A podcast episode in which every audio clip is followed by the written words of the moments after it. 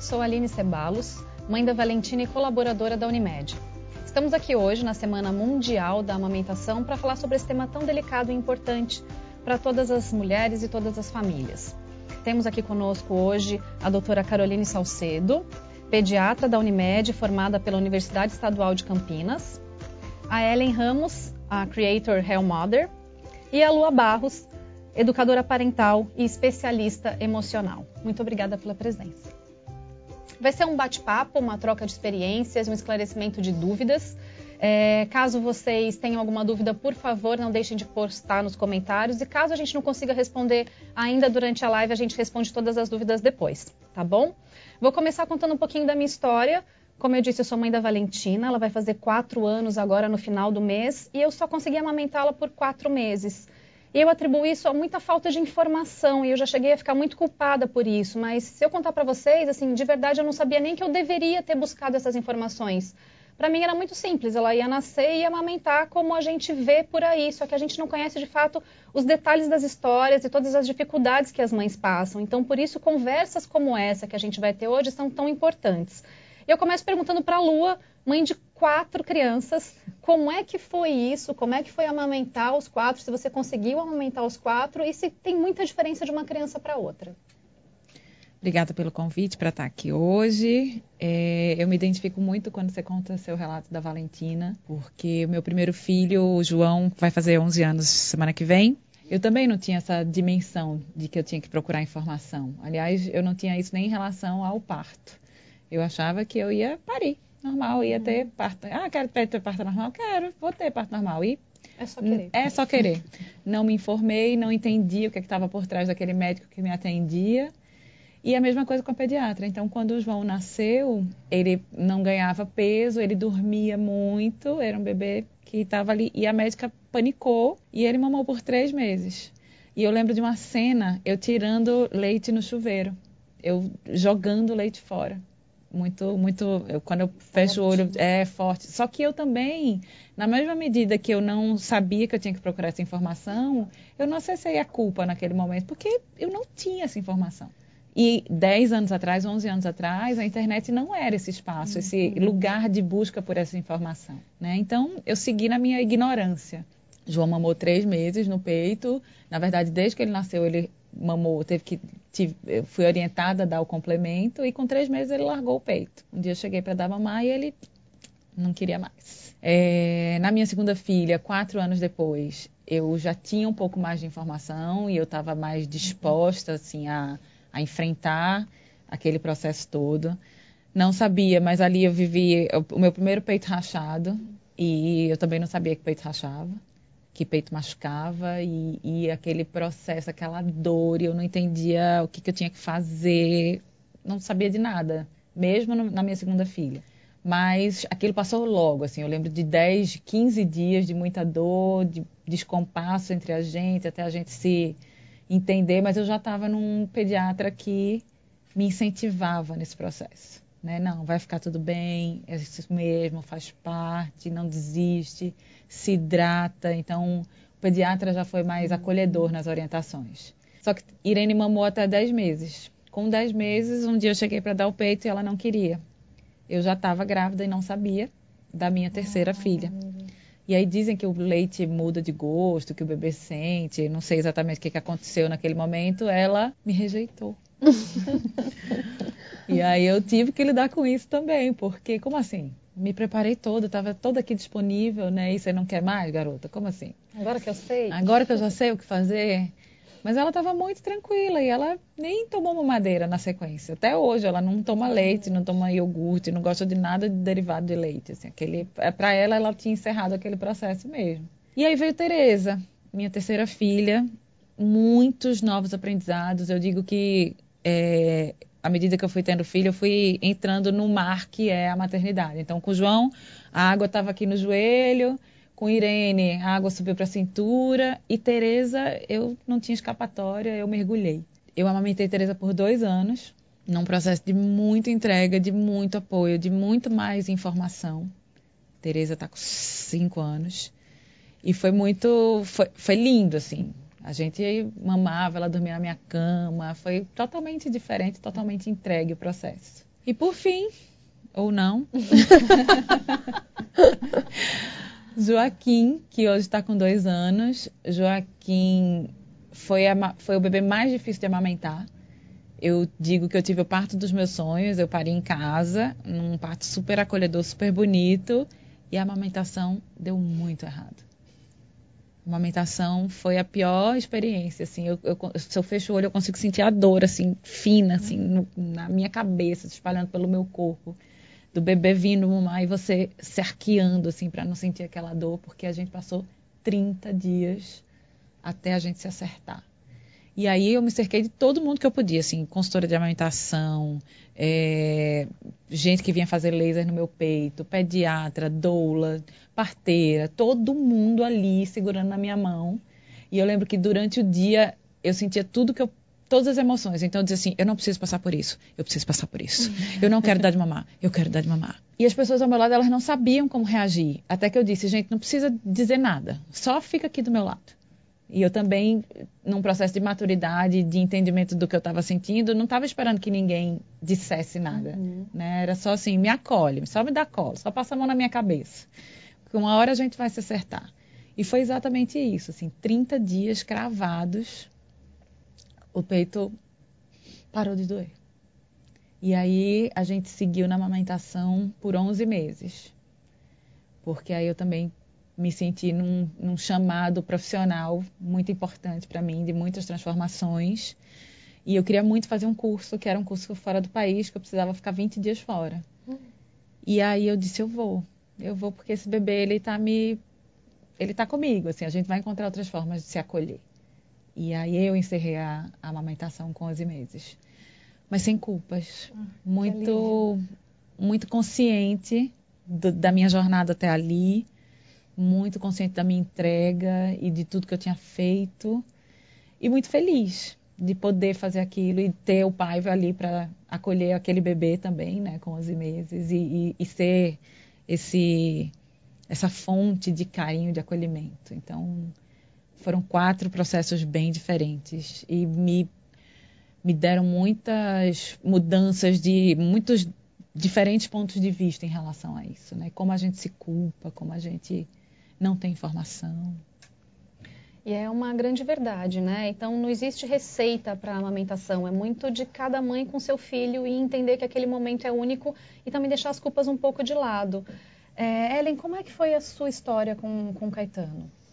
É, história diferente, mas também uma boa história, assim. É, eu tive o Caê, ele nasceu muito grande, né? Então, quando ele nasceu, é, a primeira informação que eu tive no hospital é tipo, ah, ele é um bebê gig. É, então a gente tem que. É gig, é isso mesmo, né? uhum. né? a gente. Um apelidinho. É. Não, é um, é um termo, tipo. É grande para idade gestacional. Veio que veio. E mesmo caso da, assim, no mesmo caso da Lua, da segunda vez, me informei sobre o parto, li tudo que você imaginar sobre o parto, mas eu acho que às vezes as, as mães cometem essa repetição, as mães e os pais. A gente se informa, se informa sobre o parto.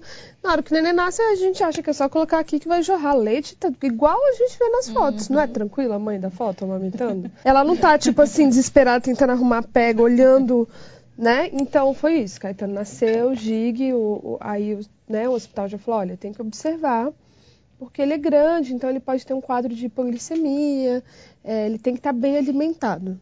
E aí, meu colostro descendo, eu já tinha feito com 20 anos mamoplastia. Então eu já sabia que eu talvez pudesse ter um problema de amamentação. Já tinha feito redução de mama, para quem não sabe o que é. é. E no hospital já fui muito incentivada a dar fórmula. As enfermeiras, né, o famoso mãezinha, é, vamos dar fórmula, e aí de uma forma já muito terrorista, senão ele pode ter uma, um mau desenvolvimento cerebral, isso pode dar um. Então você imagina, né? Sei lá, mãe de primeira viagem, no meu caso lá, mãe solo, e aí falando, se você não dá a fórmula agora, que você está descendo só o colostro, ele é o bebê giga, isso aí. Vai dar errado. Vai dar errado, né? E aí você fala, gente, será que eu vou ser. Eu tentar amamentar, vou ser culpada pelo desenvolvimento do meu filho? É, é muito complicado como às vezes ainda o sistema de saúde ele precisa estar tá preparado também para acolher essa mãe, né? A amamentação ela não é uma responsabilidade só da mãe de forma alguma, ela é uma responsabilidade social. É... Então, mas eu segurei, desconfiei, falei, não, eu vou tentar aqui dar né, o meu leite. É, tinha um leite descendo, tinha um colostro se preparando, e eu fui para casa. Um dia depois tive alta, né, tive parto normal. Fui para casa com o Caê, e aí isso, um bebê que dormia muito, é, que tinha uma, mamava, mas assim, preferia dormir. E liguei para para pediatra, no momento ela só falou, olha, vê se ele não tá mamando, você tem que ir no, no hospital, tem que ver o que está acontecendo. Aí a primeira coisa que eu fiz, cheguei em casa, tive isso, tive um estresse, achar que ele não tá mamando, estava dormindo demais, já tinha quatro horas sem mamar, a gente fica muito. Aí é a informação de menos que vem de uma vez, né? Você não teve aquela informação na gravidez, ela vem igual uma avalanche em um dia, 24 horas, tudo você lê de amamentação, você ali no puerpério latente, acabou de parir, né? Tentando entender aquela criança Cheguei em casa, almocei e já saí de casa com ele. No estresse, achando que o menino tá morrendo, assim. Corri pro hospital falando, ah, ele não mama, não sei o quê. E as enfermeiras foi o primeiro lugar. Primeiro fui no hospital particular, me acolheram, fizeram a translactação, né? Que é aquele uso da sondinha. Tinha, é, no caso, tinha um leite materno, né? De doação lá, que elas colocaram. E elas falaram essa primeira vez, olha, ele tem que exercitar essa sucção, é assim que o leite vai descer, né? Tem que encaixar a boquinha dele, tem que insistir. É... Ok, mas nisso, nesse estresse todo, elas falaram, você não pode ficar estressada. você tem que comer, você tem que dormir, você tem que se alimentar. E você fala isso pra uma mãe no puerpério, ela... tá bom. Tá e o leite já, tipo assim, mais seco. uma culpa, estar estressada. Voltei para casa, aí peguei mais informação de poucas mães que eu conhecia na internet, que a gente começa a desbravar o mundo da internet com facão, que cinco anos também é, faz muita diferença hum. do que é agora. E falaram, vai no banco de leite público, no caso de Brasília era o HMIB. E eu fui, aí lá realmente eu tive um outro acolhimento, assim. Eu fiz o acompanhamento inteiro do primeiro mês do CAE lá, assim, indo lá um dia sim, um dia não. As enfermeiras me ensinando a fazer a translactação, falando, realmente, talvez você tenha pouco leite, talvez não, não tem como a gente saber ainda. Tem três dias de nascido, seu filho. Olha só. Né? Então, assim, vamos fazer, vamos exercitar, vamos ver, vamos acompanhar o peso dele. É, vamos tentar realmente estimular, né? Aí tive todas, tive a, como é que é o nome? Machite, tive febre, peito ficou desse tamanho. E tive esse acompanhamento e aí começou a batalha dos pediatras, né? Aí eu cheguei já com o Caetano ganhando peso ali, pediatra, um mês. Hum, vamos observar, porque se não ganhar peso, fórmula. Hum, e aí eu falei, ok, eu preciso dar a fórmula, porque realmente a gente está numa dúvida aqui se eu tenho leite suficiente por causa da mamoplastia. É, mas eu não quero desistir da amamentação. Eu fico fazendo a translactação. Eu fico colocando a sondinha, o copinho e ele também uhum. mamando aqui. E até achar um pediatra que aceitasse essa minha insistência e dar nem que fosse um pouco ali de leite materno pela imunidade, por todos os nutrientes, pela, né, tudo, por, pelo, né? pelo mamar, pela língua, por tudo ali do Caetano. Nossa, aí eu fui pingando nos pediatras. É, de Brasília, sim, tem quem quiser, tem várias indicações. e aí cheguei numa pediatra que falou: tá bom, você quer fazer, vamos fazer. É assim, você já sabe? Você já foi se informar? Onde tem? Tem um grupo no Facebook. E a internet sempre ajudando, né? Entra nesse grupo aqui, a translactação é assim, ó, você está dando fórmula, então você tem que dar um pouco de água também. Você tem que estar tá bem. Aí foi um pediatra que falou: cadê? Traz seu pai e seu irmão aqui nessa consulta. Olha Vamos ver. Então foi uma pediatra que cuidou assim da família, né? Que legal. Do tipo, a gente, a Ellen quer muito dar de mamar, ela tem esse direito. Tá tudo bem. Se a gente acompanhar, tá tudo bem. Mas assim, vamos lá, né? Ela, ela tem que ter ali um café da manhã, Cara, um almoço. É uma jornada que já é muito solitária, porque você tem que lutar para dar de mamar, né? É um ato, eu falo que se não for um ato político, eu não sei o que é. Porque você levanta uma bandeira. Porque é isso, se eu parasse nos primeiros dois pediatras, eu ia falar, olha, é muito lindo o que você está fazendo de amamentar, mas tem que entender, né? Você vai fazer isso com seu filho e coloca um peso na mãe de fazer o filho passar fome, de fazer o filho não se desenvolver, uhum. de não ter nutri nutrientes suficiente, né? É, é, muito complicado você colocar um peso, inclusive numa mãe de primeira viagem, que não sabe, que está aprendendo ali. E depois que eu vim para São Paulo, minha produção de leite caiu muito. Até a translactação eu tive que ir adaptando, porque colocava uma sonda maior, aí o bebê, depois de dois meses, ele já fala assim, o que é isso aqui? Sai muito mais fácil. Fui diminuindo, aí eu vim, voltei para São Paulo com ele pequeno e achei também uma pediatra aqui, do, né, de uma, uma casa de pediatras que é muito famoso aqui, que é pró-amamentação mesmo. E ela ainda cheguei lá, eu já achando assim, ah, ela vai tirar, mas tudo bem, eu amamentei três, quatro meses, fazendo essa translactação, esterilizando isso todo dia. Ela falou: Oi, nossa, dá para produzir, você produzir muito mais leite. Vamos, vamos tentar produzir mais leite? Vamos fazer um, tentar pelo menos a gente produzir mais 10 ml a mais, 20 ml a mais.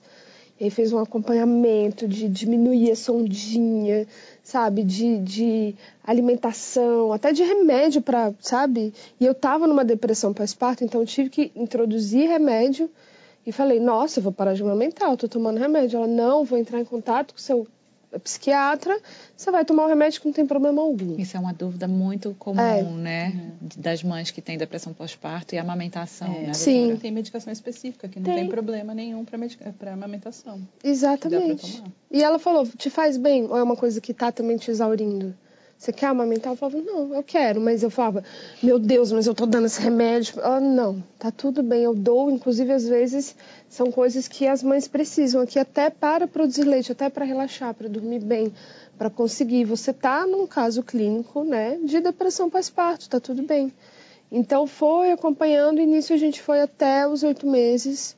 Aí, nos oito meses, também o Caetano falou, chega, já tava diferente de outras crianças, ele gostou muito de comer. Então o bichinho tava comendo bem, já tava com dente. E lá com oito meses a gente super se despediu, assim, foi, falou, valeu mãe, agora eu tô aqui nas vitaminas.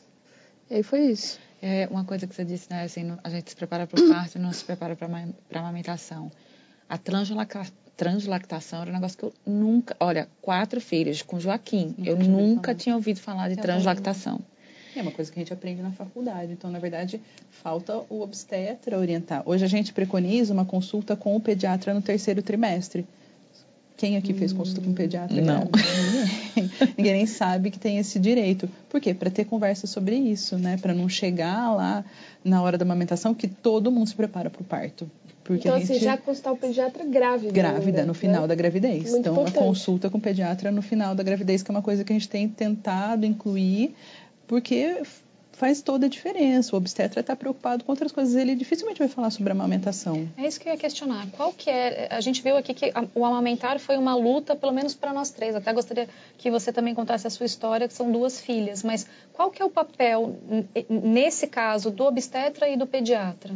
É, o papel é ativo, né? Então, do obstetra, do pediatra e do hospital. Então, hoje a gente Na tem questão até, da amamentação. Com certeza. A gente tem o selo hospital amigo da criança e da mãe não são todos os hospitais, então tem várias normas para você ter esse selo, que é para não ter esse tipo de dificuldade, entendeu? Você chegar num hospital e sair com receita de leite, sair com uma madeira, é muito mais fácil, né? Mas não é o ideal. E daí você brigar por uma coisa que é direito seu, que faz todo o benefício. Então, você... Eu já atendi vários pacientes. Eu não estou procurando uma pediatra pró-amamentação. Gente, não é...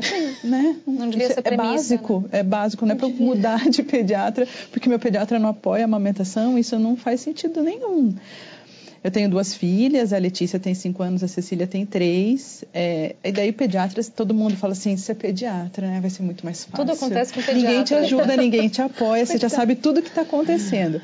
Não foi super uhum. tranquilo, né? As enfermeiras nem chegavam para ajudar eu pôr no peito, porque ela é pediatra, ela já sabe. Então eu tive super dificuldade nas duas, o peito pendurado de dor. Então, mesmo na primeira, tive muita dificuldade, consegui acertar. Depois foi bem na segunda, ah, Agora eu tiro de letra, né? Eu faço consultório todo dia, já amamentei a primeira, tá tranquilo. Foi mais difícil ainda, foram 40 dias para acertar a pega. E eu também fiz cirurgia de redução de mama. Então você já vem com aquele estigma, estigma não vou não amamentar, vou não vou conseguir. Não vou conseguir. Porque quem faz cirurgia de redução é avisado quando a gente vai fazer a cirurgia que você pode ter problema na amamentação e e foi, consegui super bem, as duas exclusivas até seis meses. Eu a Letícia... avisado mais ou menos, né? É. Que porque assim, é, foi eu, olha, imagina eu com 19 exatamente. anos, o nível da minha preocupação em amamentar. Exatamente. Uh, tava então, uma preocupação lá no alto. Você fala, tá bom, tô ligando Vai pra aí, isso. Né? Nem sei se eu vou ter filho, né? E, mas então... eu ainda eu lembro, eu falei, mas eu vou conseguir amamentar?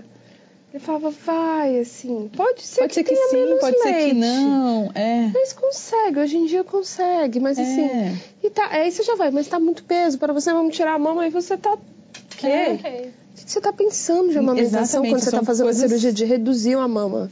Nada. Nunca. É. Você nunca vai deixar de fazer esse procedimento, porque tem muito, muitas outras coisas por trás, porque isso pode atrapalhar. A hora que você se vê grávida, você fala, nossa, acho que eu não vou conseguir. Então, acho que não vai dar. Daí, acho que de pirra você pega, não vai dar. Vai dar, vai dar, ah, vai amamentar. Imagina, vira pediatra ainda por cima, né? Nossa, eu não vou conseguir amamentar, não. Foi, não é fácil. Voltei a trabalhar com quatro meses, elas duas estavam com quatro meses, mas minha mãe super me deu um apoio. Então, consultório é tranquilo, na rede pública tinha sete meses de licença, mas no consultório você vai, atende um pouquinho. Minha mãe levava correndo para eu amamentar.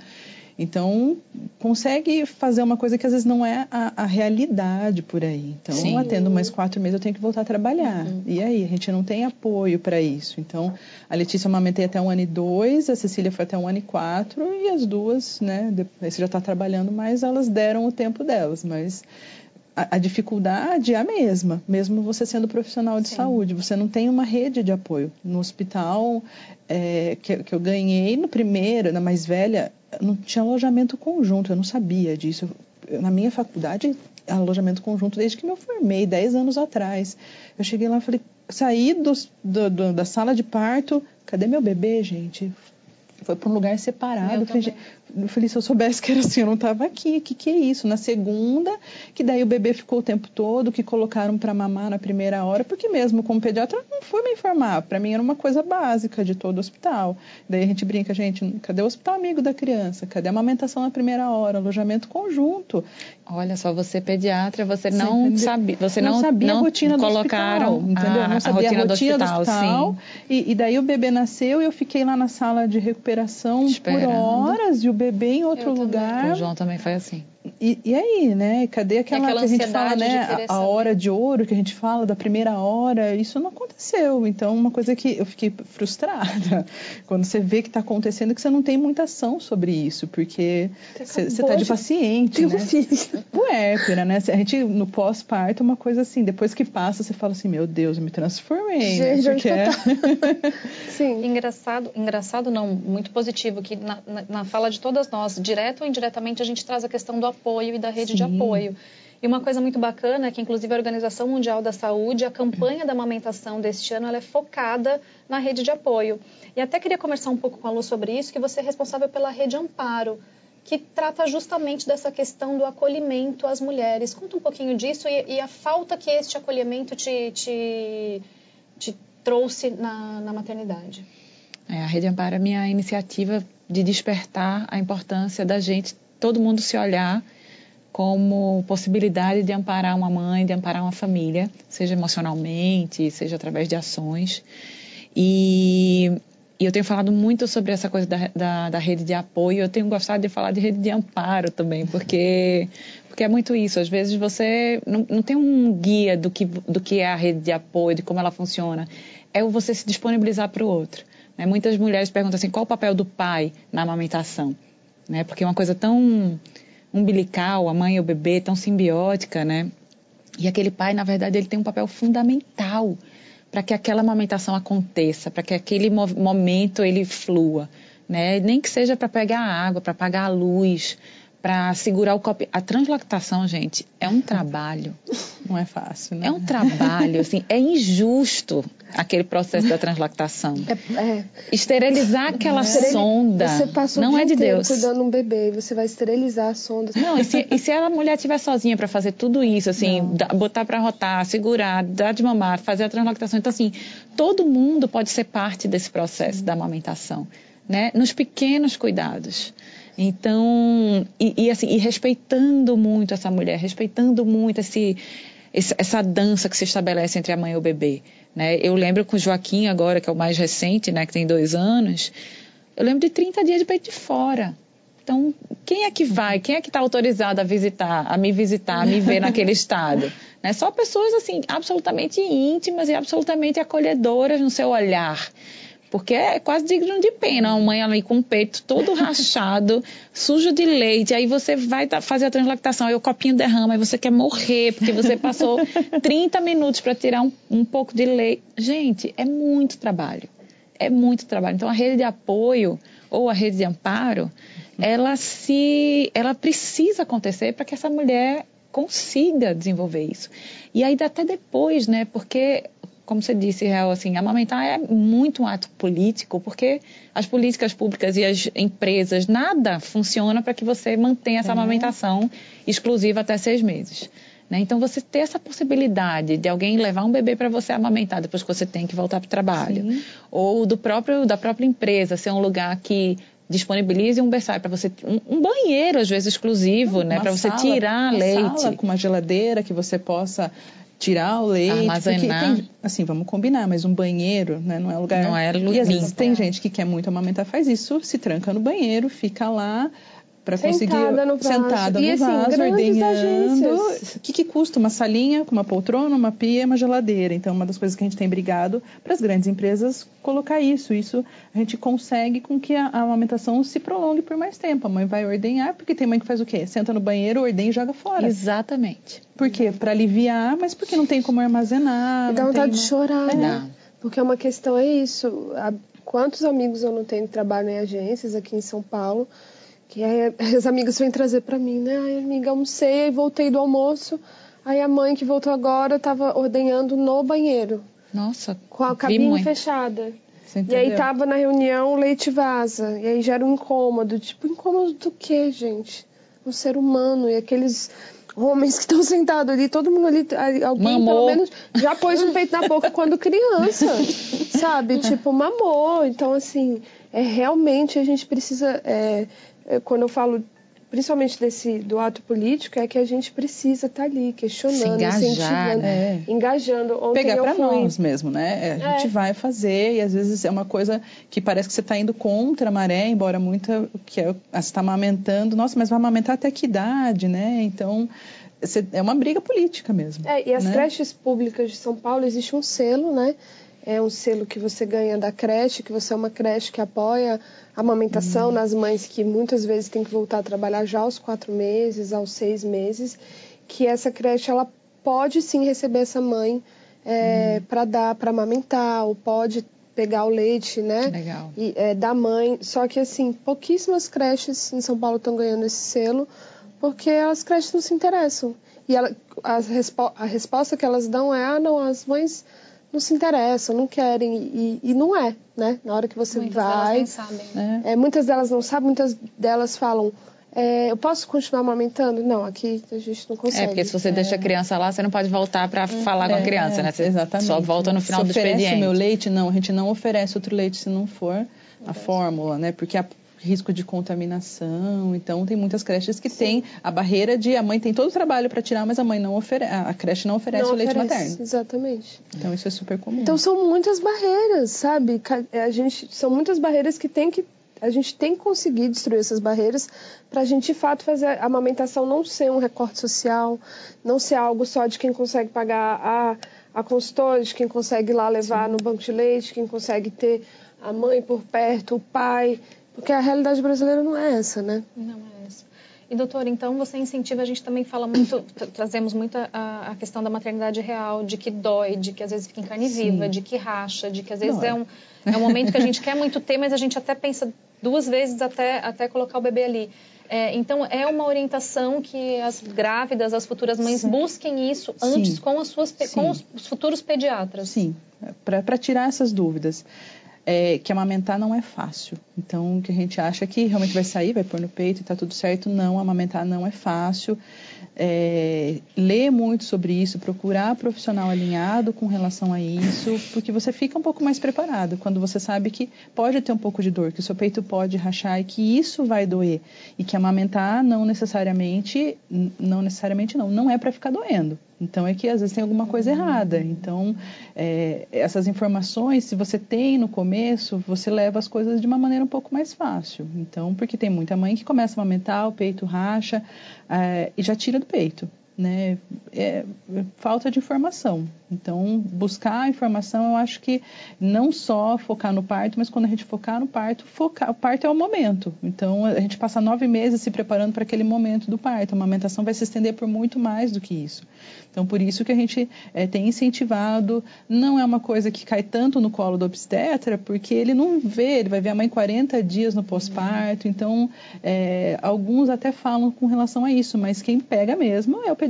Então, por isso da questão da, da consulta no final da gravidez com o pediatra, para ele já preparar para essas questões. E para você também sentir o clima sim, daquele pediatra, se ele é pró-amamentação ou não, né? Porque já que existe esse tipo de postura não, do médico. E você né? já fica mais segura, porque quando nasce seu bebê, você já conhece Exato. o pediatra que você vai passar, porque você já conversou com ele, é diferente, a consulta é diferente quando você já conhece. Isso mesmo nos postos de saúde, com né? Certeza. Você pode passar no posto com de saúde para ver se tem algum Sim. pediatra que você, né, que você vai. Sim, com Mesmo certeza. Tem uma rotatividade de pediatras, de médicos, mas você vai conhecer. Mas geralmente né? você já tem um pediatra mais fixo, então você pode pedir para conversar com o pediatra é, no final da gravidez. É uma coisa que a gente tem tentado colocar. Rael, você escolheu uh, o pediatra ou a pediatra antes do Caio nascer? Como é que foi esse processo para você?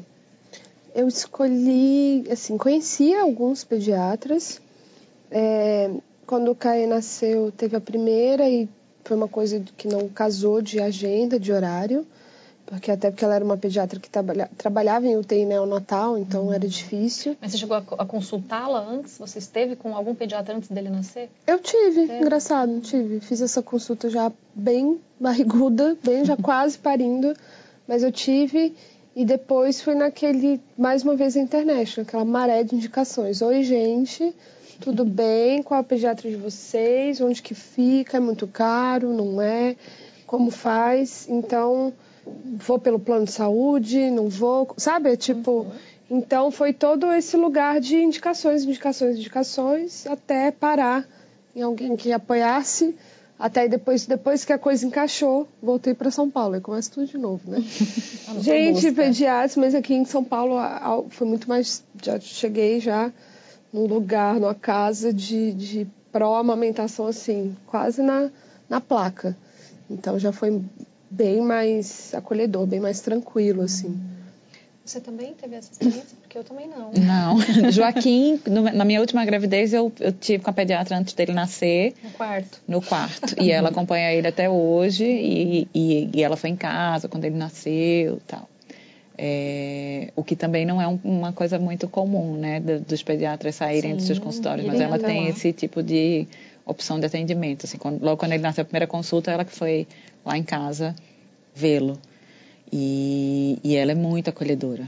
Muito. Ela, ela me mandava mensagem, como é que tá, como é que tá o peito, me manda foto, tá doendo, não é para doer, mas vai passar né? Porque tem isso, assim, eu, eu penso que a, a amamentação, ela gera sentimentos muito ambíguos, uhum. né? Então você falou assim, vai mamar até quando? Então tem a, a, cobrança. Eu mesma, eu era uma mulher que dizia assim, coisa horrorosa, cheio de dente na boca, o menino mamando, né? Eu fazia esse julgamento e Tereza mamou até dois anos, Joaquim mamou até onze. É... Então é isso, assim, vai, vai dar de mamar até quando? Ainda mama, né? E aí quando não dá de mamar, não deu de mamar, é. Né? Aquele olhar. É, você não conseguiu, tipo assim, sei, né? Você uhum. não quis. Uhum. E você não quis, né? A, a gente precisa ter opção Assumir também. Sim, e a gente né? precisa ter a opção de aceitar a mãe que não quer. Exato. Não tem problema nenhum. Porque, gente, dá muito trabalho, é muita, é. é muita demanda. Às vezes a gente não, não dá conta, e tudo uhum. bem não dá conta, né? Mas os sentimentos muito ambíguos. Então, assim, ah, e aí tem a cobrança do parceiro, que, né? É e aí você diz, não, não dá mais para brincar aqui. É, aqui é. é. outra coisa agora. Aqui é só né, self-service, não vai rolar. E tem, e tem essa coisa do, do hormônio também, né? O hormônio da, da, do leite, ele baixa a libido, então Sim. você fica dividida. Uhum. Então tudo, assim, quer que, quer que o neném durma, mas quer, quer dar de mamar. É muito. É, é, é, difícil de lidar com tantas coisas sem apoio, sem um lugar de conversa, sem um lugar onde você busca informação para falar sobre aquilo, porque às vezes você não quer resolver exatamente, você quer é, simplesmente que falar. Discute, né? Exato. Né? Só precisa ser ouvida, né? E às vezes a família, que é onde a gente tem muita crítica, né? Às vezes gente, você espera dentro da sua casa o apoio e às vezes não Mil tem palpites. tanto, é muito palpite. Então eu vejo quando vem a família, às vezes você está orientando alguma coisa, a avó já olha meio torto, às vezes o pai também não está concordando muito com o que você está falando, daí você tem que dar uma chamada na família. Gente, precisa de apoio, né? Você vê que a mãe chega, geralmente a primeira consulta, tem mãe que chega muito desestruturada. É, é uma consulta só para eu falar sobre amamentação, elas choram na consulta, porque tem aquela cobrança fora, cobrança interna, então de que elas não vão conseguir, é, a família já está falando que o leite está fraco, né? Aquele papo que a gente adora ouvir como pediatra. Então já todo mundo querendo ir na farmácia comprar uma fórmula, então você trazer a família, acalmar, falar que está tudo bem, fala, não, vamos lá, vai dar certo, se você tiver que vir aqui a cada dois dias para a gente pesar, você vem a cada dois dias para a gente pesar, para você ficar tranquila. Sim. Não adianta eu dar um apoio e falar para mãe, volta daqui um mês, né? É. Que mãe que vai ficar super tranquila depois de passar Nossa. na consulta e ver que seu filho não engordou, que seu filho perdeu peso. Então, quando você é, faz essas avaliações, a mãe vai ficando tranquila, vai conseguindo se acalmar e, e, o leite desce. E daí as coisas começam a funcionar. Essa cobrança, ela, é essa forte, cobrança né? interna, né? A gente de, já assim, tem muita cobrança. Sendo né? que ao seu redor tá todo mundo te descreditando, né? Sim. né? Tirando de você essa força. Assim, a coisa mais cruel que você pode dizer para uma mãe é que o leite dela é fraco. Exatamente. Uhum. De onde surgiu isso, né? Por quê? É. Então, isso, isso é muito impactante na gente. Abala a gente, abala a nossa... No momento que você já está muito abalada, uhum. né? Que é o uhum. puerpério, e que é esses 40 dias no pós-parto. Daí, você já acha que você não é capaz de nada, né? Daí, daí você achar que você não vai conseguir amamentar porque toda a sua rede de apoio não está... E às vezes o pediatra também, né? Olha, seu filho não está ganhando peso, é, não tem jeito, é a primeira consulta, não vai fazer uma reavaliação para ver o que está acontecendo, pede um apoio, uma consultora de amamentação para tentar entender o que está acontecendo. Não, né? A gente já às vezes acaba indo para a fórmula e mais uma vez a mãe quer muito amamentar e daí já entra, aí desencadeia um quadro de depressão, né? Você uhum. já não está bem e, e daí você, você, fica se sentindo impotente diante da, da situação, né? Agora tem uma coisa muito feia na amamentação, que é essa disputa que se estabelece entre quem, quem amamenta e quem não. É, é outra é coisa, horrível. né? Ai, gente. Desnecessário. E tem outra coisa também. A gente fala que amamentar é um ato político, é um ato de coragem, mas a gente também não pode atribuir só um esforço nosso, né? Porque tem mulheres sim. que não conseguem, né, doutor? Sim, e tá tudo sim, bem. E tá tudo e tá bem. tudo bem. E tem mulheres que não querem. E tá tudo Olha, bem já também. atendi paciente no consultório, não precisa vir com o discurso. Eu já sei todos os benefícios da amamentação. Eu não gosto, eu não sinto prazer em amamentar, eu não quero eu amamentar. Não tudo bem tudo bem. É um ato né? de coragem também dizer Exatamente. isso. Né? Então, é, falta um pouco de respeito para todas as opiniões. Se quiser amamentar, é, o importante é a informação. É a informação. É a informação. É você saber o que você está dizendo. Escolhendo, Exatamente. É. Então, se você tem a informação, ok. Então, da mesma maneira que eu tenho mães que ah, com seis meses querem interromper a amamentação, então a gente vai lá, fala todos os benefícios. Algumas entendem, continua, outras sabem de tudo. Não, para mim não dá, já, já deu meu tempo. Então, que é uma coisa que eu também falo muito no consultório, que as mães me perguntam até quando eu vou amamentar. eu falo, essa é uma escolha sua e da criança. Não é a escolha do pediatra, não é a escolha do pai, não é a escolha da avó. É de vocês. Então, quando vocês entenderem que a amamentação encerrou, encerrou. E seja o tempo que for. Estou aqui com uma pergunta e vocês vejam quem está mais apta a responder. Comentem sobre a amamentação na volta, na volta ao trabalho.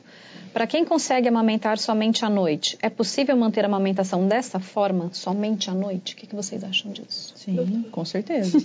Com certeza. Hum.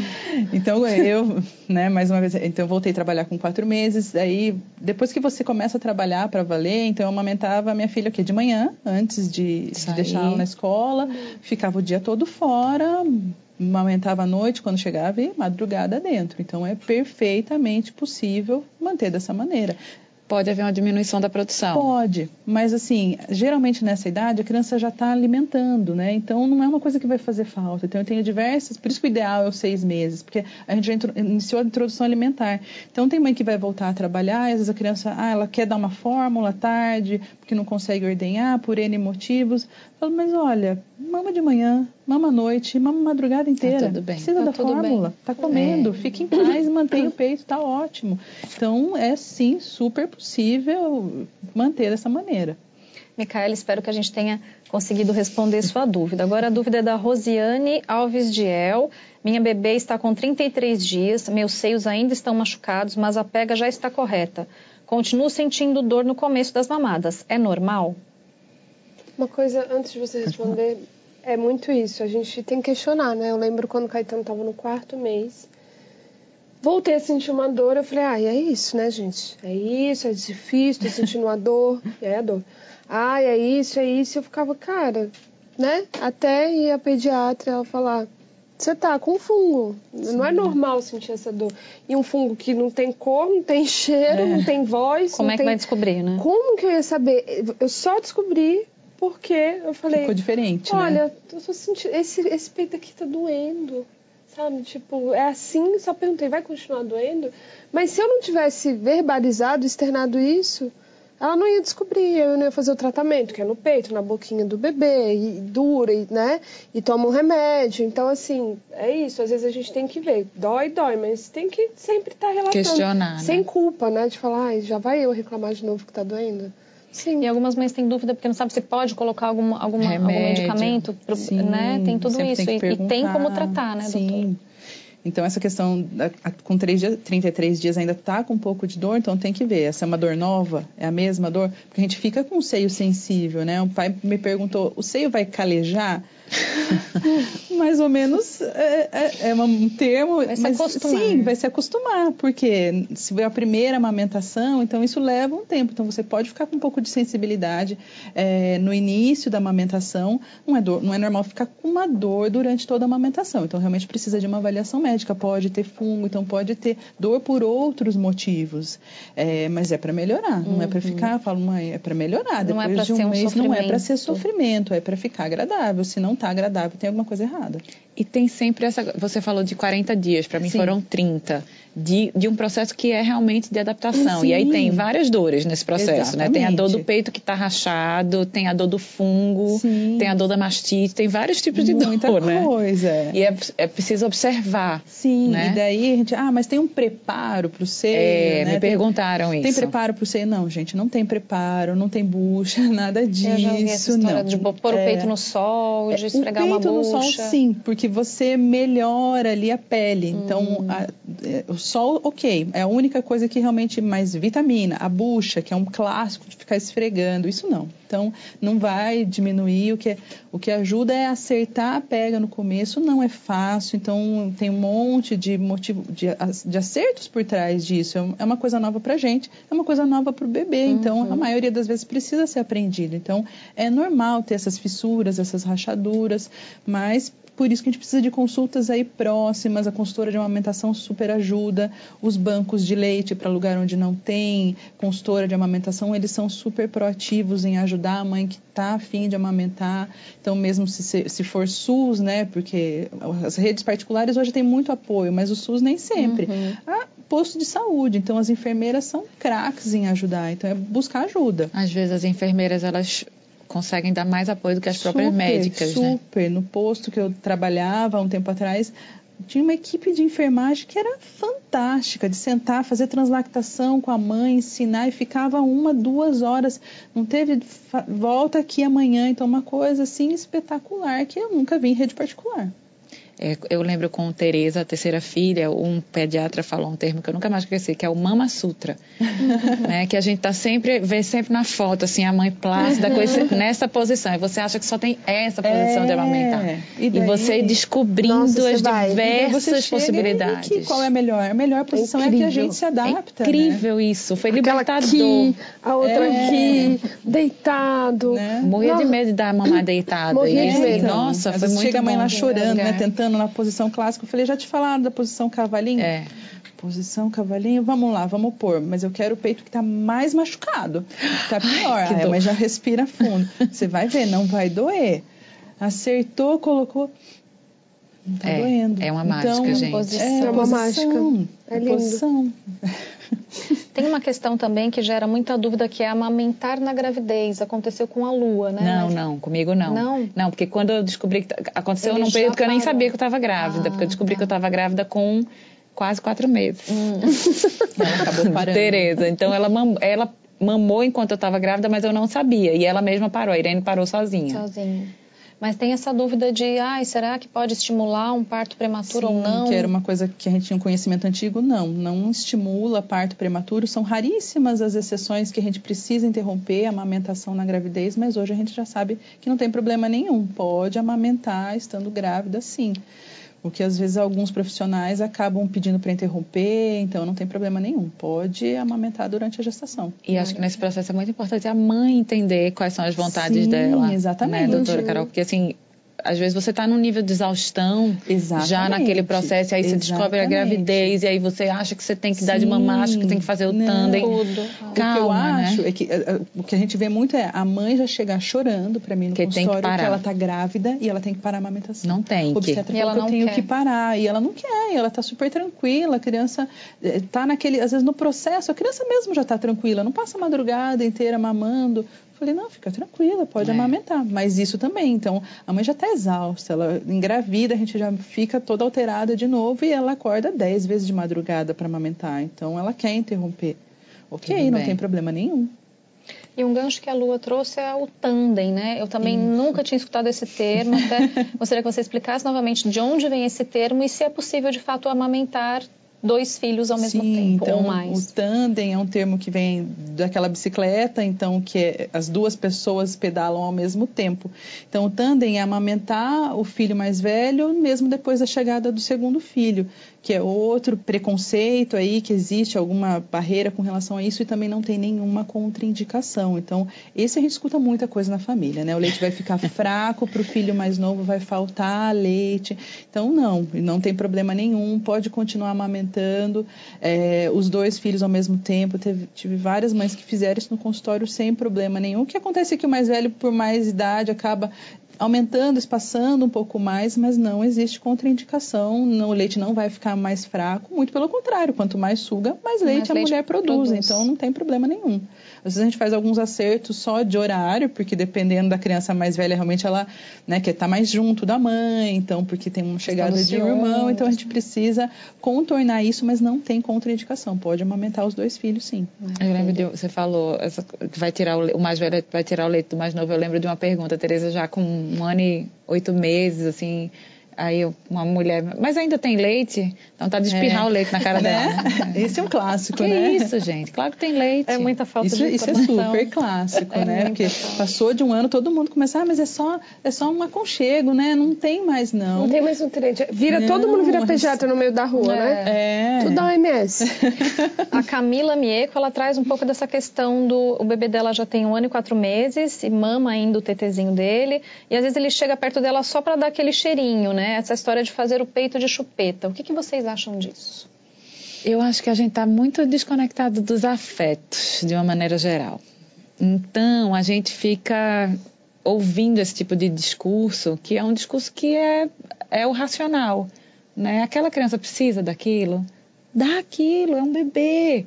Ele não vai ter 14 anos, ele vai estar mamando no seu peito. Sim. Né? Então, Se é um aconchego para ele, deixa ele estar aconchegado. e se você está disponível também para aquele afeto, né? Não, não ouve, assim, não, silencia as vozes externas e se ouve, porque é um afeto. Talvez não seja mais a nutrição. E tudo bem, é o afeto. Acolhe, acolhe esse bebê, ele está precisando. Afeto é alimento. Alimento. Total. O que, que você acha? É, realmente só repetir o que a Lua falou. É isso. E a, né? a gente esquece, né? A gente fica muito. Ai, o, o bebê está fazendo chupeta. Ai, o bebê está te manipulando. Ai. A criança, ela tá. Ela sabe que você vai ceder, então ela vai fazer É muita isso. regra. A né? gente esquece que a gente está falando de um bebê. A gente esquece que a gente está falando de uma criança.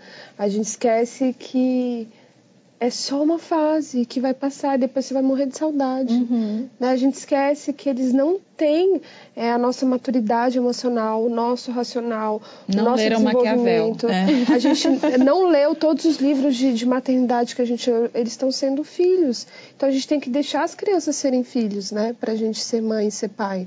Porque a gente fica querendo ser mãe e ser pai de a- adultos como É. de- da Ellen, eu quero ser mãe da Ellen, eu quero ser mãe, sabe, dessa criança que entenda tudo que eu tô entendendo. E é injusto Acabou de nascer. né? Então, se um bebê tá ali ainda no processo, né?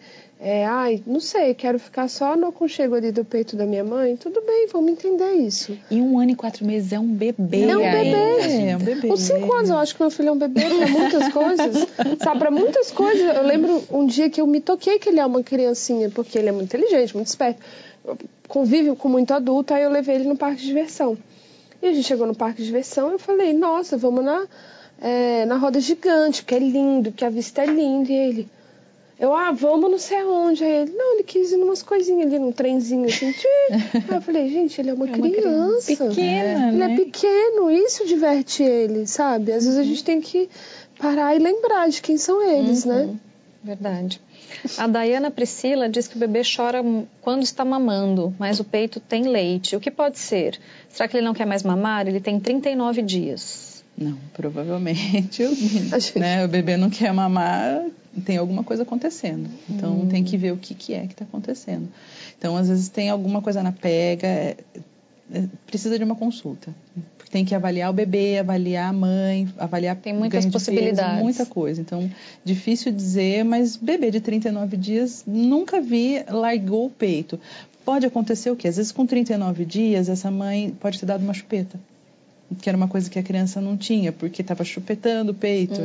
E por isso que é uma coisa, ah, o pediatra é contra a chupeta. Gente, bebê de 20 dias está chupetando o peito. Não, ele não está chupetando, ele está mamando o que ele precisa. Aí você vai lá e coloca a chupeta na criança.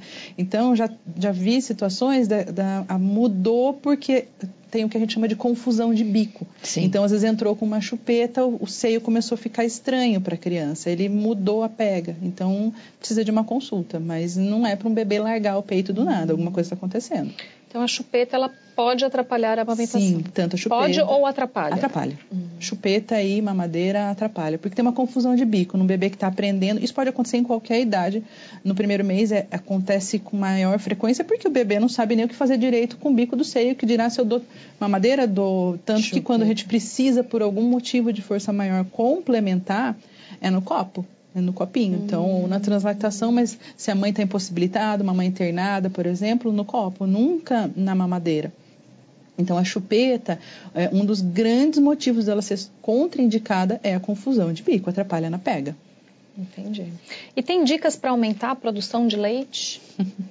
Essa é boa, né? Todo mundo quer. É, né? todo mundo quer. Na minha terra, eu sou de Recife, na minha terra come, come comida de milho. então era muita Canjica. canjica, muito curau, muita pamonha. É, eu fico com a sensação, doutora, me corrija se eu estiver errada, mas assim, tem a ver mais com hidratação, do que com Hidratação. alimento, né? Exatamente. Assim, Então, não tem nenhuma comprovação científica que um alimento vai fazer descer o leite. É dormir, que é quase impossível. é hidratação, então tomar muito líquido e pôr o bebê para mamar. O bebê não mama, o leite não vai descer. Então, se o bebê estiver mamando, se você estiver hidratando, porque quando a gente mama, eu brinco que a gente está desidratando. Se você não Sim. ingerir líquido, você não vai produzir. Então, não tem uma fórmula mágica. E uma coisa que às vezes as mães ficam tensas: meu leite não está vazando.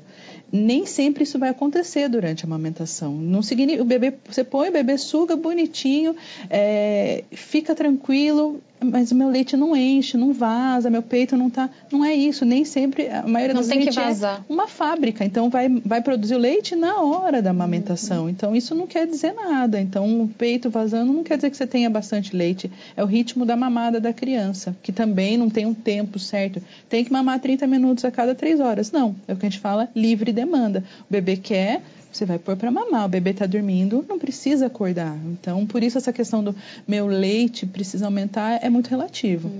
Isso que você falou, assim, bota o bebê para mamar, É. né? Que isso também ajuda a aumentar Sim. a produção. E aí a livre demanda, ela responde muito a isso, isso. é eu lembro isso. que eu cheguei no pediatra, acho que foi Irene, nem lembro mais, tanto filho.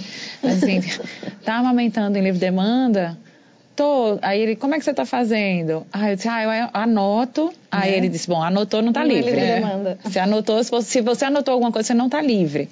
Né? Larga essa caneta, larga esse papelzinho, larga o aplicativo. O aplicativo, é larga aplicativo. isso, assim, não tem que precisar disso. O livre demanda é livre, você é livre para dar de mamar a hora que seu bebê quiser. E eu, ai, pode? Ele deve. Né? Então, a orientação do pediatra de Irene foi completamente diferente do, do pediatra de, de João.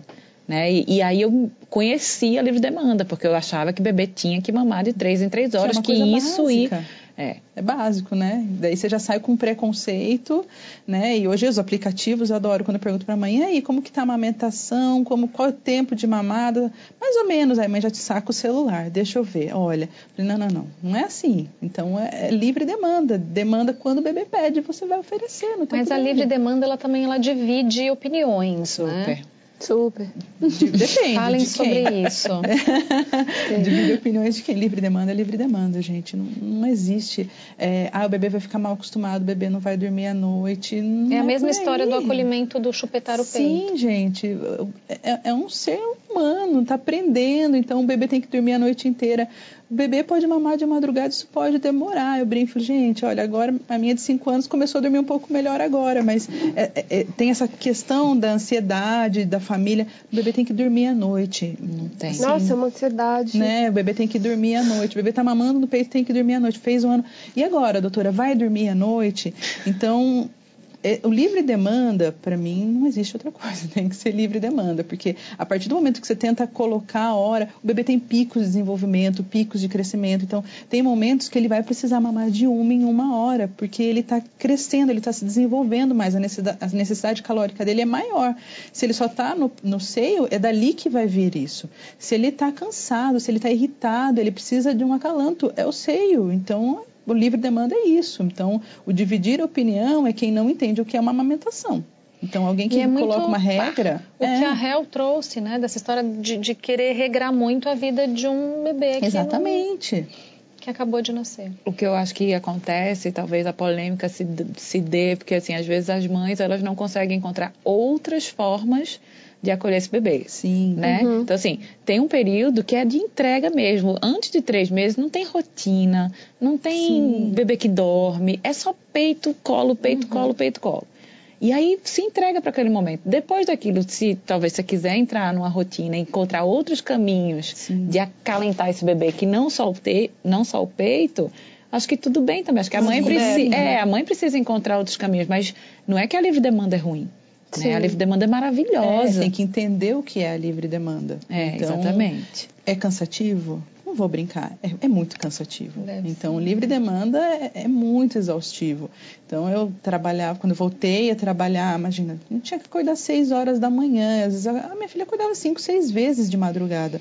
E não adianta, o pai tenta fazer dormir, não é com ele. Uhum. E daí até você conseguir acertar essa questão do sono, é, não é fácil. Então, livre demanda não é fácil, mas a gente vê o benefício no final das contas, de todas as maneiras. Então, minhas filhas raramente ficaram doentes e foram para a escola com seis meses. Então, não é que elas foram mais. Não, elas foram seis meses eu vendo que não ia rolar. Tendo contato ali Foi para a escola crianças. e ficaram raramente doentes.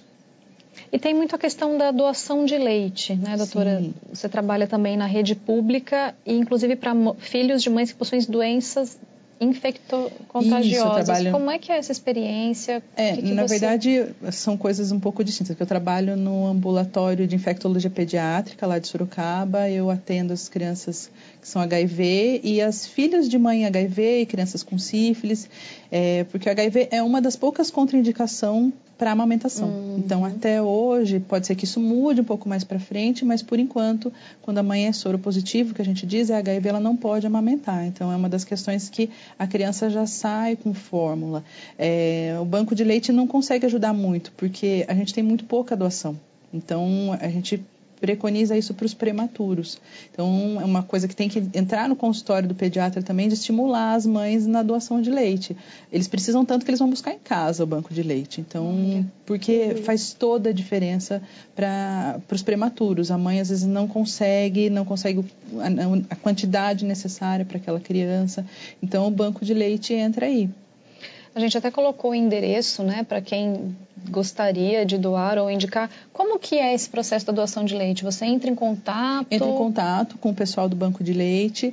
É, eles vão na sua casa, eles explicam todo o processo de doação, como faz. Alguns já fornecem, tem que ser em vidro estéreo, então material. eles fornecem todo o material. Você não tem que fazer nada. Então, às vezes você está amamentando seu filho, outro seio está vazando, você ordenha aquele leite, põe no vidro e, e, o banco de leite vai buscar. Ah, mas é pouco. Qualquer quantidade é, faz diferença, faz uma diferença enorme para o banco de leite. É pensar que um prematuro ele mama quanto? É 6 nada, ml. É, a gente vai aumentando de 1 um, ml. Então, é assim, é, é nada. Então, que lindo isso, né? É, Você faz toda a diferença, doar. porque é uma criança que tem um, tem um risco de infecção. Então, e o leite materno protege contra tudo isso. Então, por isso eles poderiam colocar fórmula lá naquela criança que está internada, mas não. Então, leite materno é o melhor. É, o Brasil é uma referência com relação a banco de leite. É um dos primeiros países que começou a fazer o banco de leite. Ele saiu aqui na América Latina explicando para os outros países como fazer, porque não é só a questão da ordem, eles têm um super controle de, de qualidade. Uhum. Como eu falei, mamãe HIV pode transmitir isso pelo leite. Por isso que a amamentação cruzada, ou seja, eu amamentar o filho de outra pessoa é contraindicado, porque a gente pode passar doenças. Então, isso nunca. Então, o que, que eles fazem no banco de leite? Eles têm um super controle, uma, uma, um super processamento desse leite, uma divisão da qualidade do leite para oferecer para os prematuros. Então, o banco de leite, hoje a gente tem mais de 200 bancos de leite no país, é, é fantástico. E vale lembrar que você pode estar ajudando não só os prematuros, mas Sim. também como as mães que não podem aumentar por algum Sim, tipo de doença. exatamente. Hum, bacana. Chegou aqui uma, um comentário da Viviane Anacleto sobre a história da criança que chora quando mama. Temos que lembrar se a criança chora na hora em que está mamando, ela pode ter algum problema de saúde, como, como por exemplo o refluxo. Sim. Então, tem algumas situações, o refluxo, alguns problemas anatômicos que a criança é que pode cursar, que a criança tem desconforto durante a mamada, a criança não ganha peso, às vezes o problema não está na pega, mas tudo isso precisa ser bem avaliado mesmo na consulta pediátrica e com intervalos pequenos, para você sacar que tem outras coisas. Infecções podem atrapalhar a mamada. Então, por exemplo, uma infecção de urina, a criança mama, fica irritada e não ganha peso. E o problema não está na mãe, está tá que tem uma infecção em andamento. Você tem que, se trata, aquilo se resolve. Então, o refluxo pode sim ser uma causa de desconforto para a criança, mas isso é, é, tranquilo, a gente faz diagnóstico, trata por um período e não é causa para desmame. Então, poucas doenças faz com que a gente precise tirar a criança do peito. A mãe está com um abscesso mamário, preciso tirar do peito? Não. Olha Dói, mas não precisa. Então, você trata, você dá o seio contralateral, é, não é fácil, mas não precisa parar a amamentação por conta disso. Tá ótimo. Meninas, estamos chegando ao fim. Queria dizer, perguntar se a Rael gostaria de deixar alguma mensagem para essas mães angustiadas com a amamentação. o que você diria para elas? Ah, eu diria que calma, vai passar. é realmente o mantra, é o mantra da, da maternidade é que vai passar. Se você está passando por um momento difícil, vai passar. Deixa esse momento difícil vir, abraça ele, não tenta lembrar de respirar, tenta pedir ajuda, pedir apoio, não ter vergonha de, de realmente falar eu preciso de ajuda, me acolham, né? É muito que a Lua fala assim e que vai passar e que dias melhores virão. Lua?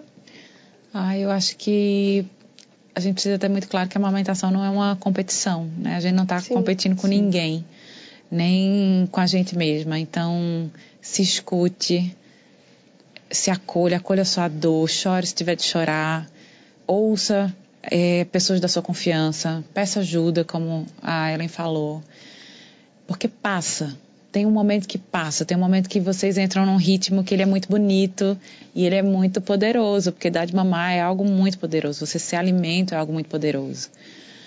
E vá no seu limite, vá, vá até onde você acha que dá conta. Muito obrigada, muito obrigada mesmo obrigada. pela presença de vocês. Obrigada. Tá bom, gente? Então, muito obrigada. Espero que tenha sido esclarecedor para vocês e até a próxima. Até obrigada. A próxima. Tchau, tchau. Obrigada. obrigada.